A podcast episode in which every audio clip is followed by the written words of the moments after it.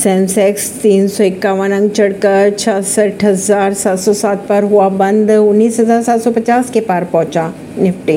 BSE का Sensex बुधवार को तीन सौ इक्यावन दशमलव उनचास, अंक चढ़कर छियासठ हज़ार सात सौ सात दशमलव बीस पर बंद हुआ।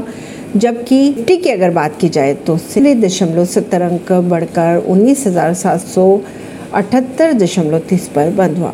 सेंसेक्स की 30 कंपनियों में से 19 कंपनियों के शेयरों में रही तेज़ी। इसी दौरान सेंसेक्स पर सबसे ज़्यादा तेज़ी Larsen and Toubro ITC Reliance फर्मों के शेयरों में देखी गई। परवीन सिंह, नई दिल्ली से।